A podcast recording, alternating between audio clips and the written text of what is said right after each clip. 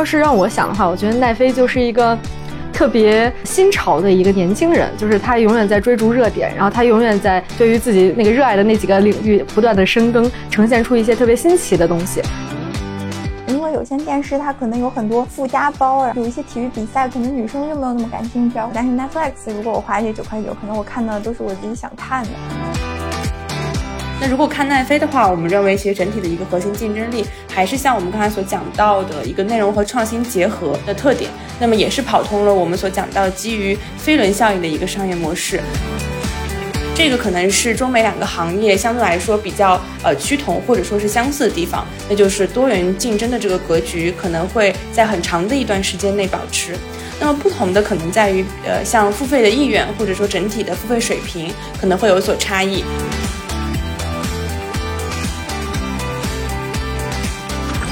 Hello，大家好，欢迎大家来到中金研究院的播客节目，我是中金研究院分析员徐恩多。大家好，我是左璇璇。今天我们要聊的是流媒体，就是大家每天追剧、追综艺的这个行业。参与今天节目讨论的呢是中金研究部传媒组的分析员焦山，让我们欢迎焦山小姐姐。Hello，大家好，我是中金传媒组的分析员焦山。呃，我主要 cover 的领域是数字媒体，那就包含了包括像视频、音频以及一些在线阅读这样的领域，以及传统的传媒领域的电影部分。啊，那这次也非常有幸，终于请到了江山小姐姐来参加我们的播客节目，插播一个小花絮。其实我们这档节目在发展的初期也咨询了江山小姐姐，得到了江山小姐姐的充分肯定，然后大力支持下，我们才有信心开始开播的这档栏目。对，因为江山之前也 cover 过声音经济这个赛道，所以他们也有撰写过非常专业的研究报告，然后从各个角度来解释，现在声音经济是一个非常火热的一个领域，我们应该进入。对，就是有了这样非常详细的报告以后，我们才有这个信心来做这档节目。我们也希望有机会之后可以跟江山小姐姐再讨论一下这个关于声音经济的问题哦。那在正式的进入话题之前呢，我也想问问璇璇，你最近有没有看那个《披荆斩棘的哥哥》？没有，我看了《乘风破浪的姐姐》。对，这些都是我们最近非常火的这些综艺啊，它也是依托于呃平台自己来进行录制的一个。那呃，我们也想让江山小姐姐给我们普及一下，这个算不算流媒体呢？嗯，算的。其实流媒体技术，或者说是我们所讲的流媒体，其实如果偏学术的角度来讲的话，是指包括像一连串的媒体数据压缩之后，以流的形式在网络中进行分段的传送，然后实现一个网络上的一个实时传输影音的效果。那么，如果我们通俗的来理解的话，其实流媒体的形式具有两个非常重要的特征，一个是实时性，一个就是交互性。那么，用户所等待的时间也会被大大的缩短。那么，如果我们放在视频平台的角，角度来看的话，这个也为我们之后呃现在所看到的按需订阅的这个模式奠定了一个基础。所以刚才所讲到的，包括最近比较火的呃《披荆斩棘的哥哥》也好，以及之前《乘风破浪的姐姐》这个综艺，相对来说可以被归纳为流媒体视频的形式，就有一个实时传送的效果，然后用户可以按需来订阅和观看。那就是这个流媒体和视频网站有什么区别吗？其实我们一般来讲流媒体的话，它主要是指一种技术，就像我们刚才所讲，不管是偏学术或者通俗的来理解，啊，它可以做到相较于之前广播电视或者有线电视，甚至是原来的音乐的这个唱片时代的一个呃更加实时，或者是有一定的用户和平台交互性的特点。那么如果放大来看的话，其实流媒体严格意义上是传输影音，所以包含了影视和音乐两个品类。我们现在所通俗来讲的视频网站站。站或者视频平台的话，其实是架托于整个流媒体的这个技术之上，实现这样的一个实时传送的一个平台，分属于这个领域之内。哦，我明白了。那璇璇，你最近一直心心念念的超前点播这一系列的视频，其实也算流媒体，对吧？好的。那我们要了解一个行业最好的方法，其实就是了解这个行业的一些头部的公司。今天呢，我们也结合现在国内这个综艺娱乐非常火的这个趋势，我们就想来聊一聊国外的这个行业第一奈飞。另外一个呢是传统的一个媒体行业，也就是后来居上的这个 Disney Plus。其实讲到 Netflix，我自己也非常喜欢用啊，因为它现在里面，我相信跟前几年使用体验不太一样。最近它也拓展到了亚洲，它在日韩，然后包括我国台湾，它都有一些特制的这个电视剧集。就比如我最近非常爱追的那个《机智医生生活》，它就是 Netflix 独家。我好像之前看了《黑镜》，然后有一期的《黑镜》是那种互动式的。就是你要点击，对对，点击剧情，然后往下进展，它是不一样的剧情和结局。对，那我想问一下江山小姐姐啊，就是以这个 Netflix 为代表的这个流媒体行业，它是怎么发展起来的呢？因为在我印象里，我觉得好像它虽然区别于传统的这个互联网视频的平台，并不是特别大，我就想问一下，它是怎么发展起来？嗯，其实如果我们回顾，包括像奈飞以及其他的一些领先的流媒体平台，或者我们整体去看这个行业的发展的历程，呃，我觉得整体会有两个因素会在整个发展历程中比较重要，一个是内容的一个自制不断的深化，一个就是技术的创新。那么我们先讲到视频流媒体的发展历程的时候，其实不得不需要再往前追溯到更早期的一个传统电视时代，然后最后过渡到现在的整个流媒体阶段。那么如果我们在再往前看，以美国为例的话，其实长视频这种形式，或者说是这个承载内容的一个渠道的变迁，其实大致经历了三个阶段。呃，一个就是最早期的广播电视时代，一个就是有线电视时代，以及现在的流媒体时代。那么从第一个阶段来看的话，广播电视时代比较的久远，大概在一九五零年代到一九八零年代，电视机的迅速普及，其实为大家一开始接受视频节目的形式奠定了一个比较好的基础。因为在那个之前，其实美国的电影行业已经发展的比较成熟了。那么在一九四五年的时候，当时美国其实只有不到一万台电视机，然后在一九五零年当年这个数字就。上升到了接近六百万台左右，所以这个增长是非常的迅速的，普及整个的范围的一个拓展也是非常的快速。那么在一九六零年代的之前，其实电视机的销量已经超过了六千万台，也足以见得这种新的形式的发展对于硬件设备的普及要求也是比较高，以及硬件设备的普及对于整体渠道的变迁起到了一个非常重要的作用。那么在广播技术方面，其实当时整个地面的广播传输距离也比较有限，受到了天气的干扰，或者说我们所讲到的。像偏远地区经常没有办法接触到广播信号，所以相对来说，当时那个时代播出的内容是比较有限的，也就形成了渠道相相对比较集中的五大广播电视网。那么就是包含了现在我们比较熟知或者说可能有所耳闻的，像 NBC、ABC 以及 CBS 和福克斯广播电视网这五大平台。当时广播电视台或者是地方电视台几乎是唯一的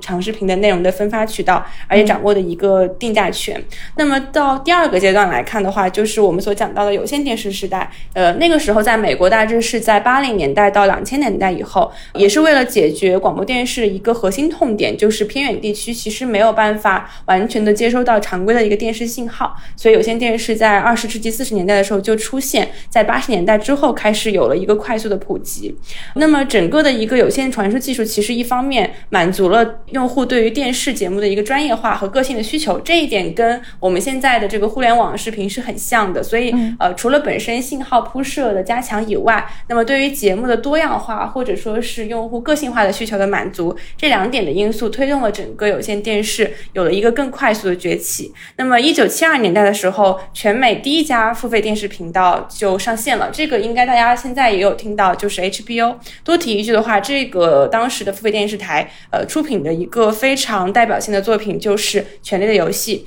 那么从商业模式来看的话，那么有线电视当时的行业也从原来的广播的单纯的广广告收益，呃，转变到了订阅加广告的这样兼有的形式。这个商业模式到现在今天其实也是有在沿袭下来的。那么，以上的这两两个时代，对于我们之后去理解现在流媒体怎么发展起来，有一个核心的帮助，或者说是理解的基础，那就是美国整体目前来看，长视频行业的付费呃水平非常的成熟，或者说我们所讲到的，可能能看到奈飞以完全订阅的这个模式，可以进行一个快速的铺设，是有一个很好的一个基础，就是广播电视和有线电视时代奠定了大家很好的一个付费习惯，因为有线电视时代，大家对于纯的付费频道的。订阅其实相对来说，呃，有了一些跨代的延续和承袭。那么从九十年代以后，互联网技术就开始出现了，也就是我们现在看到的互联网整个的视频平台相继的崛起，包括一开始像我们今天所提到的奈飞 Netflix 和亚马逊，其实都推出了自己的一个流媒体平台。那么当时流媒体在零几年的时候，也是在兴起的时期，从 DVD 的在线租赁的业务转向了开始做流媒体的服务。那么呃，除了本身依托于整个渠道变迁的红利，或者说是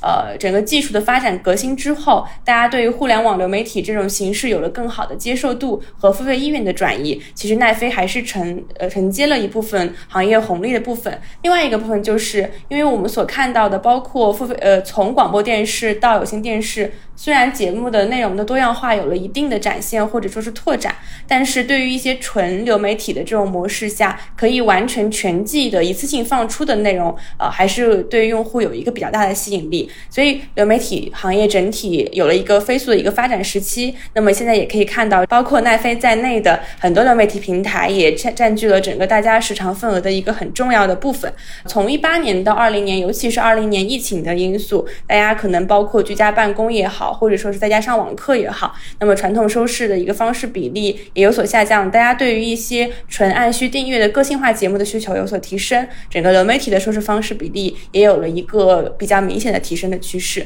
这个可能就是呃以美国地区为例的，呃从传统的电视时代到有付费电视的有线电视时代，以及到现在我们所看到的互联网流媒体时代的一个变迁。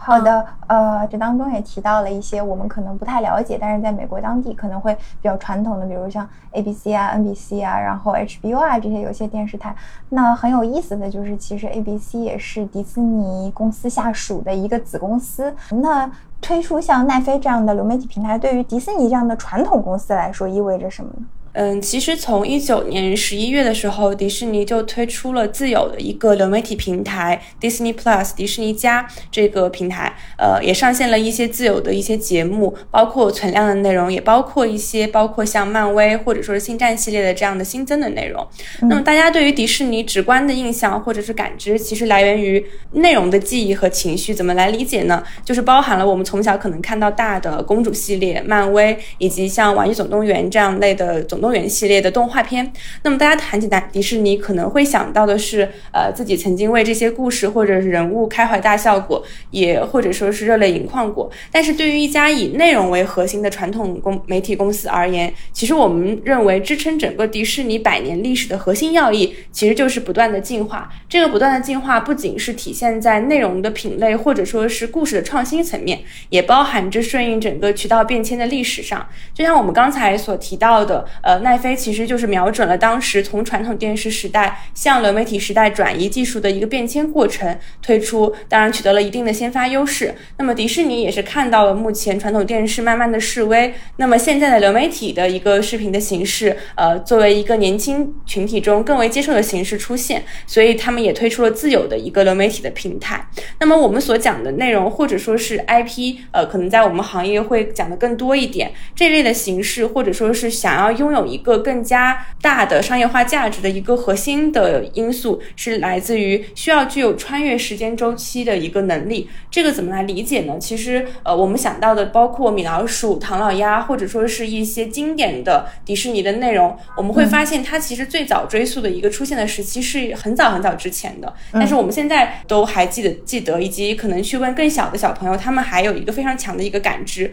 那足以证明，其实迪士尼在整个渠道的变迁过程中，整整整个的内容其实都是具有一个穿越时间周期的能力，让这个形象或者说是故事能做到一个生生不息，在一代又一代的人们的心里留下一个很强的记忆点。那这也是我们认为迪士尼为什么要推出自己流媒体平台的原因。那么总结来说的话，就是在渠道整个的一个变迁过程中，迪士尼是为了延展内容的一个生命力和自身对于新成长起来的用户的感知的一个获取，需要持续的去抢占新的渠道。那么加强整个在用户终端的内容触达，这个是可能我们所理解的迪士尼为什么要推出自有的流媒体平台的一个核心的原因。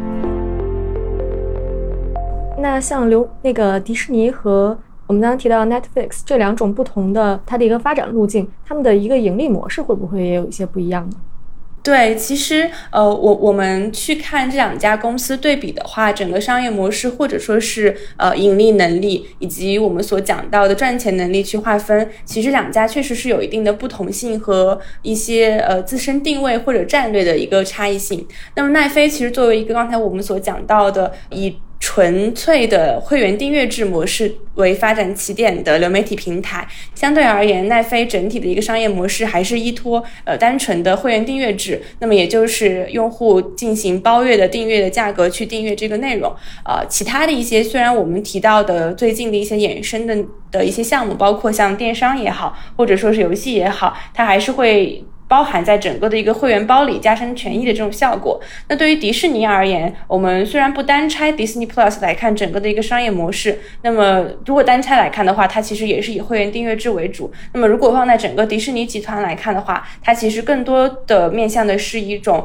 呃多元变现的这种模式，包括可能以消费衍生品、授权、乐园以及以前传统的有线电视网络和最新的这个流媒体订阅的这种模式相结合，让一个 IP 在多渠道或者说多形式的模式下，有一个更好的商业化价值的体现，可能这个是两个平台相对来说在商业化模式的一个差异和战略思考定位的不同。嗯。我的个人感受就是，之前可能就是在国外留学或者生活的时候，因为它的有线电视可能价格还挺高的，然后相比来说，Netflix 一个月九块九或者十一块九或者十四块九，就是它这些包，就是你这样用下来的话，其实呃相对来说看到的内容可能更针对我自己想看的内容，因为有线电视它可能有很多呃附加包，然后有一些体育比赛可能女生就没有那么感兴趣啊，或者它有很多。针对性不这么强的频道，但是 Netflix 如果我花这九块九，可能我看的都是我自己想看的，或者是就是因为它不仅仅有呃就一个地区的节目，它可能全球的节目都有。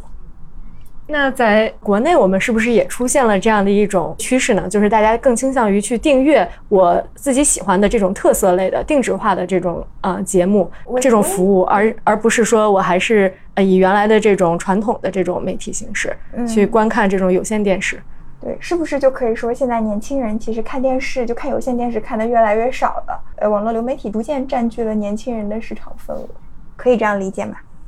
嗯，我觉得核心的原因就像刚刚所讲的，我非常同意，在于新成长起来的一代，或者说是其实这个隐含在人们心中已经很久了，就是对于个性化以及定制化内容的需求和渴望。那么大家都想看自己想看的内容，以及希望在。呃，任何的时间、任何的地点，能够看到自己想要看到的内容，所以催生了整个互联网视频流媒体平台的一个发展。因为相较于其实传之前传统的电视，我们看电视的过程中，其实不能够完全的自主性选择在什么样的时间看到我自己想看的内容，以及不能回看，呃，或者说是不能够一次性的看完整整个全全集的剧集这样的一种形式。那么奈飞当时一开始出现的，呃，一个很好的崛起的的战略的。一个思路就是。全季放出整个剧集的一个项目，确实当时也是受到了人们很强烈的一个欢迎。那么基于整个全球化扩张下，呃，包括像刚才所讲到的，除了美国地区以外的内容，像亚洲以及日本地区也推出了一些跟本地化内容相结合的剧集的，或者说是其他品类的作品。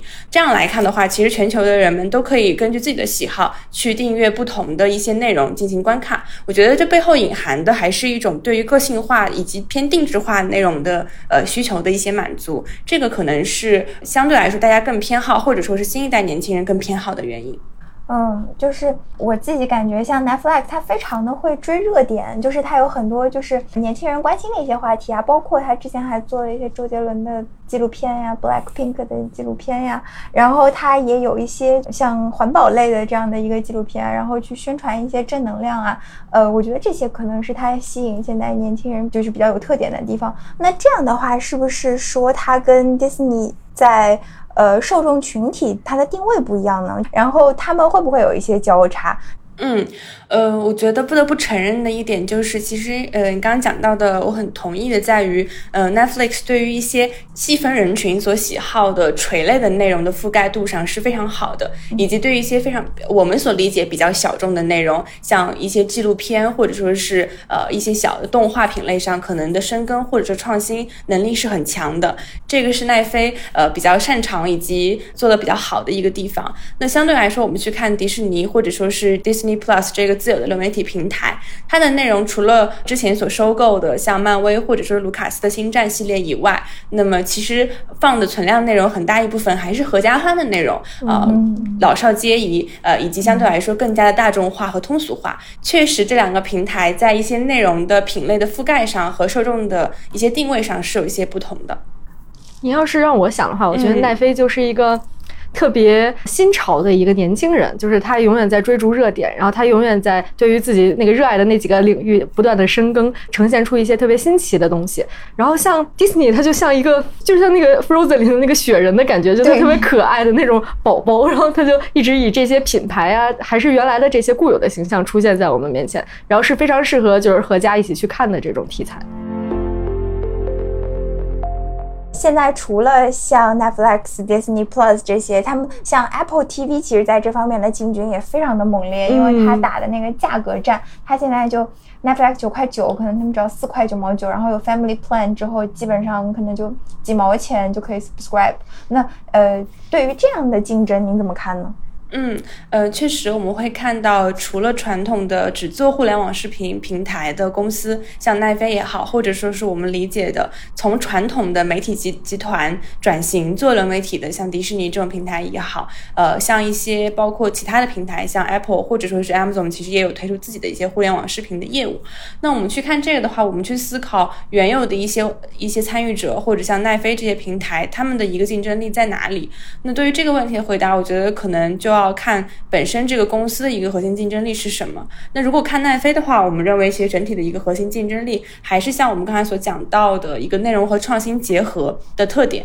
那么也是跑通了我们所讲到基于飞轮效应的一个商业模式。这个很好理解，就是。伴随我整个的一个收入的增长，那么我可以去有更多的钱，或者说是更多的资金去投入内容的生产和分发，以及品类的扩张和创新品类，甚至是更细分、更聚焦的一些内容的开发上。那么在这些内容的开发上，如果我做的更深耕以及效果更好，那么也会为我带来一定的可观的收益。那相对来说就可以跑通一个飞轮的效应这样的商业模式。那么这样在这样的一个体系的运转下，其实奈飞整个内容在我们用户端而言的话，直观的感受就是非常的精品化定。定制化和多元化，所以整个我们看到，其实优质的内容和用户订阅之间会形成一个相互促进的良性循环。就是其实受众对内容的需求是不断变化的，然后靠这些内容生产而驱动的公司，它就会面临很大的变数。就比如说，我们可以理解到，呃，像 Netflix，它为什么会做这么多自产自制的内容？其实有可能是华纳呀、迪士尼啊这些传统流媒体，他们把这些版权收了回来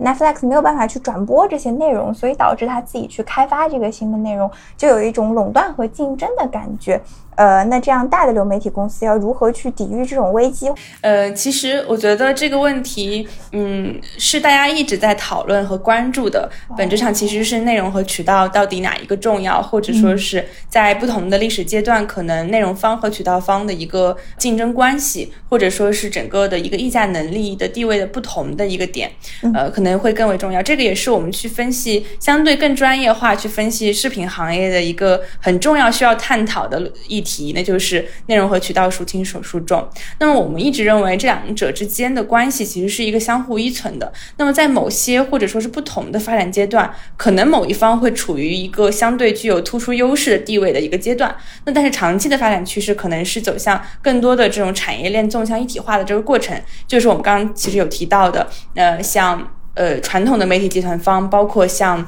华纳或者说迪士尼在第一阶段想要去发展自己的渠道的时候，会先收回原来的内容。那么奈飞其实早早在很早之前，呃，已经有一定的抵御的战略和措施，对于一些内容方相对来说，呃，对于内容的一个强把控和议价权的这样的体现上，那就是做自己的内容，做自制的内容。所以对于渠道方而言，其实它的核心的要义是，因为我基于一个庞大的用户规模，我对于用户的行为或者说是偏好是具有第一嗅觉的感知的能力。的那对于他而言，去相较于跟其他的平台方竞争。他就需要具有一定的差异化的内容以及持续的差异化内容的保障的绑定。那么对于他而言，他可能的一个最佳策略是去做自己的内容，也就是我们所讲到的，呃，平台方你会看到会有更多的自制剧或者说自制的综艺出现，这就体现为他其实需要的是，呃，依依据这样差异化的内容形成一定的品牌调性和壁垒。那对于内容方而言的话，就像我们刚才所讲到，迪士尼为什么要推出自己自己的一个自有平台的一个核心要素就是渠道，毕竟还是离终端终端用户更近的一个环节，以及更有利于整体内容的营销推广，或者说是去感知用户的喜好度的变化。那么也可以实现一个多元化的变现，为之前的原有的纯内容的一个业绩波动性去做一个平滑。那么这也是为什么内容方可能会向下去延伸去做渠道的一个核心的要素。所以我们认为更长期或者更长远的角度去看待这个问题，我们认为内容和渠道的竞争可能更多的是一种竞合的关系，呃，也是一种向纵向的产业链去做延伸和拓展的阶段。那么在不同的时期，可能某一方会占相对的优势。那我们认为现在的整个互联网目前可能更多是处于一种存量博弈的阶段，用户的获取或者说是用户本身的一个大行业的一个增量相对来说是比较弱的情况下，大家可能更需要去用差异化的内容去做平台用户的拉新和留存。那么可能内容的差异化会更为重要，这也是为什么会给到内容方一个很好的切入的时机和契机。嗯。我觉得就是，呃，同比于这个海外的流媒体市场，我们在反观这个国内的市场，就相比美国，它其实是这个 Netflix 一家独大，市场是在近几年其他媒体巨头才开始加入，变得激烈的。但是我们从国内来看，其实这几家大的视频平台的份额好像都差不太多。那在这样的局面下，我们的流媒体它的市场竞争策略会不会跟美国又不太一样？是的，呃，我我是觉得整个中国和美国流媒体行业。它有相同的地方，也有差异化的地方。那么，首首先讲差异化的地方，我们看到，包括像竞争格局的一些现在的情况来看，呃，其实有所趋同。因为以前在迪士尼入局之前，奈飞可能相对来说领先的份额是比较明显的。但是对于一些传统媒体集团，呃，从上游往下游延伸的过程中，其实美国整个流媒体的一个行业的竞争格局也体现出多元竞争这样的一种。形态来跟国内是很类似，当然，呃，从整个格局的一个具体份额的划分上可能有所不同。国内可能是四家，爱优腾芒；那么海外可能是几家，包括像呃奈飞、迪士尼、Amazon、Apple，或者是其他的一些平台。呃，但是整体的一个主线或者说是未来的一个趋势发展，我们认为海外和国内的流媒体平台，正是因为他们所产出的产品相对来说是一种传媒娱乐的内容的产品，这个产品的一个非常大的特点就是高。高成本的投入以及相对来说，呃，一定概率的成功性，而而不是绝对的一个概率的成功性上。而且大家去出产这些内容产品的时候，呃，不一定会都可以保证一个持续稳定的爆款内容的推出，所以导致说可能不太会存在最后有一个赢家通吃的局面，而是多元竞争格局的情况。这个可能是中美两个行业相对来说比较呃趋同或者说是相似的地方，那就是多元竞争的这个格局可能会在很长的一段时间内。保持，那么不同的可能在于，呃，像付费的意愿或者说整体的付费水平可能会有所差异。我们去看一下海外，像如果我们回溯整个从传统电视时代到现在这个时代的一个变化，呃，因为以前有有线电视时代，呃，在美国的时候订阅价格就相对比较高，所以用户对于接受包括十三美元或者十美元这样的订阅价格的这个接受意愿度是比较的强的。另外一个方面就是，呃，海外的整个版权保护的环境，呃，也发展的比较早期和。成熟。那么国内来看的话，因为整个来看，爱奇艺、腾讯视频、优酷、芒果 TV 在整个的发展过程中，可能经历了从一开始免费分发去抢占市场份额，到现在慢慢的付费率提升或者攀升的这种趋势下，所以，我们我们国家整体的一个付费率水平，可能还是在百分之二十到三十之间，还没有达到一个相对更加成熟的阶段。以及说，其实国内的整个保护呃版权的这个环境是在不断的趋严和优化的。那么在这样的一个过程中，呃，我觉得我们国家还是处在一个相对从比较蛮荒以及不成熟的阶段，在这种情况。但是在国内，季播剧这种模式还是没有走出一个常态化的路径上，所以整个在季播剧这种形式形态上，其实国内还是有一定的提升空间和发展的一个潜力的。这个跟海外可能也有不同的。呃，侧重点或者说是发展阶段的不同。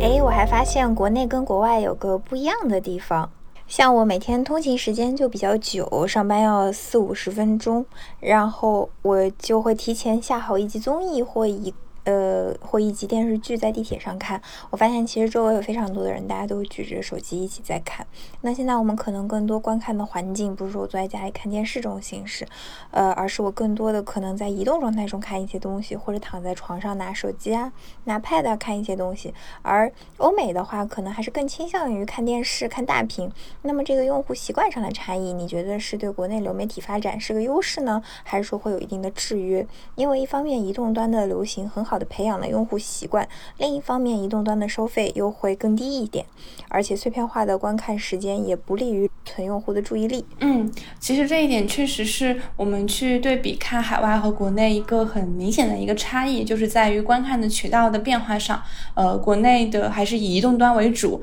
而且大家对于手机去看剧或者去看综艺这种更长视频的呃形式接受度也是比较高的。另外一个方面就是，呃，确实是我们会来看大。家在通勤的时间，或者说是上下班的闲暇时间，呃，可能去接受看一些娱乐化的内容的这种习惯也会比较成熟，或者说是这种偏好会更强一点，所以大家使用手机的这个时间会更长，而且有可能在于说，呃，尤其是我们在一二线城市，可能大家通勤时间都比较长，在地铁上可能会更加的习惯用手机，那么回家的这个时间可能相对来说，呃，去做一些娱乐活动，或者说是去看电视的这个时间会比较少。那么另外一方面，可能从内容供几端而言的话，也有一定的差异性。呃，确实我们会看到，呃，传统的电视提供的内容的现在的丰富度也好，或者说是一些可能存量的一些功能的这个选取，包括回看啊，包括说我按时去订阅这种形式会更加的呃少一些。那么像联网的一些电视这种渠道，所像我们所理解的 OTT 这种形式，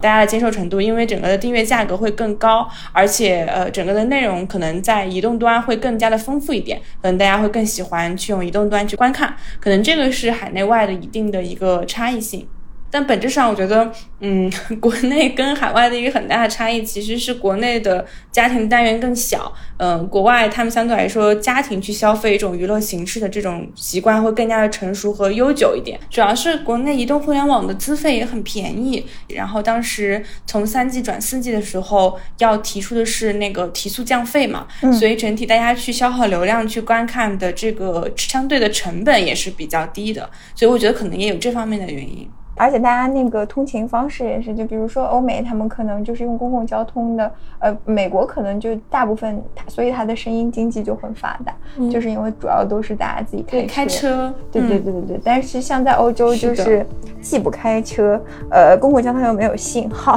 所以他们的流媒体就不是很发达。好的，谢谢焦山小姐姐，那我们这期的节目就到这里啦，感谢大家的收听，那我们下期再见，拜拜。